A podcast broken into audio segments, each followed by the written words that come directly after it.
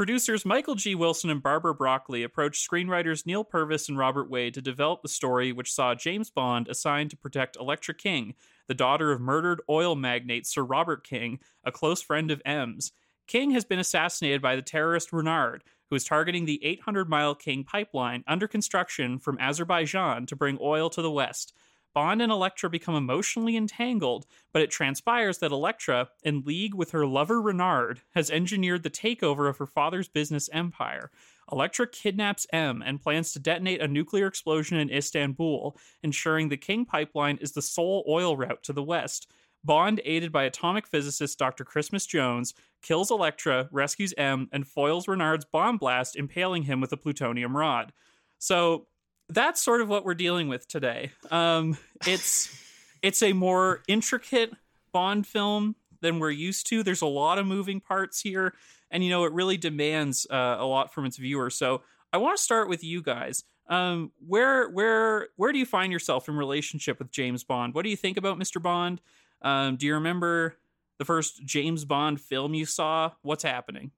So for me, James Bond is like sort of this fixture of my childhood.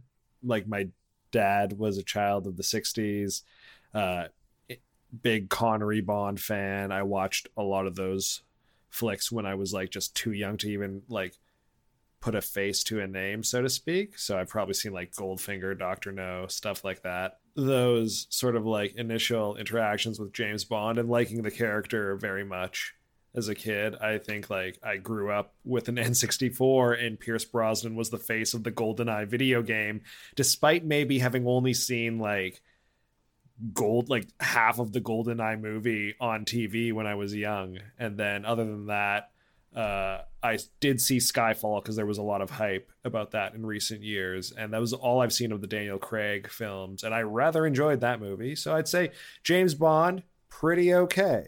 And this movie uh, gave me a gave me a lot of different new perspectives on the whole series. uh, is it my turn? Can I? It is your turn. You're fantastic. Up. All right. I mean, growing up, I don't watch any of the James Bond movies. There's a lot of shooting and killing and and chasing of ladies and all that good stuff that probably would have uh, upset my parents. So I I never really watched James Bond. I played uh I played Nightfire on GameCube. I ran around as Oddjob and I tried to throw a hat at my friends because I thought that was the funniest way of of winning a game. Of course, you can't reload a hat. It uh it gets lost and then you get shot and you die. Um so I guess there's some negative experiences tied to that.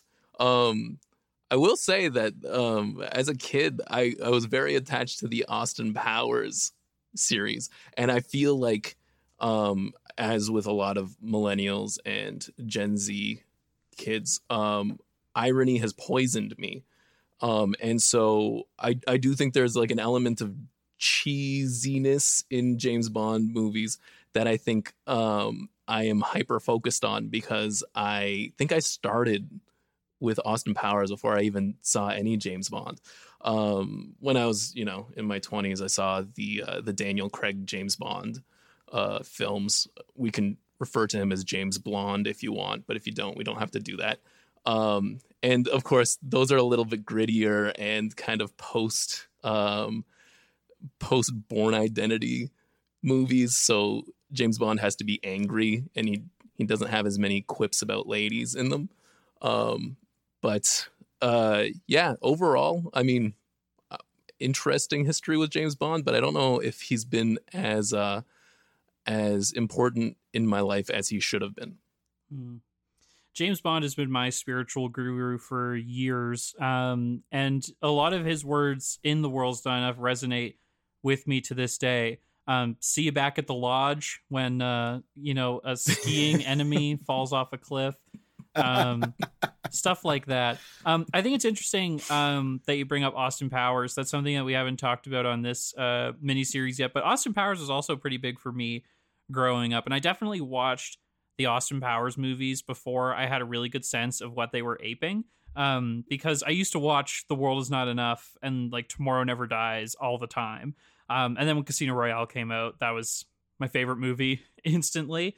Um, but um, I I just like Doctor Evil and the big layers. Like that's what I had associated with sort of that sort of '60s espionage uh, film. And then you know I watched You Only Live Twice later. And uh, spoiler alert, I don't really like You Only Live Twice that much. I think Austin Powers is probably a better movie.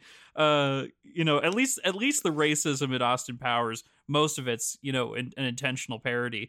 Uh, and You Only Live Twice, of course, Sean Connery must uh, quote unquote become uh, Japanese, um, and is in yellow face for most of that movie. So the Bond franchise Oh my god. it gets pretty bad at some points. So when if if you watch The World Is Not Enough with no context, and you're like, "That's James Bond," trust me, it's it, this is James Bond. You know, you know, it's pretty good. You gotta count your blessings when you have them, um, because uh, you know you can always get like a Diamonds Are Forever or something. Not to slander Diamonds Are Forever fans, but that movie fucking sucks.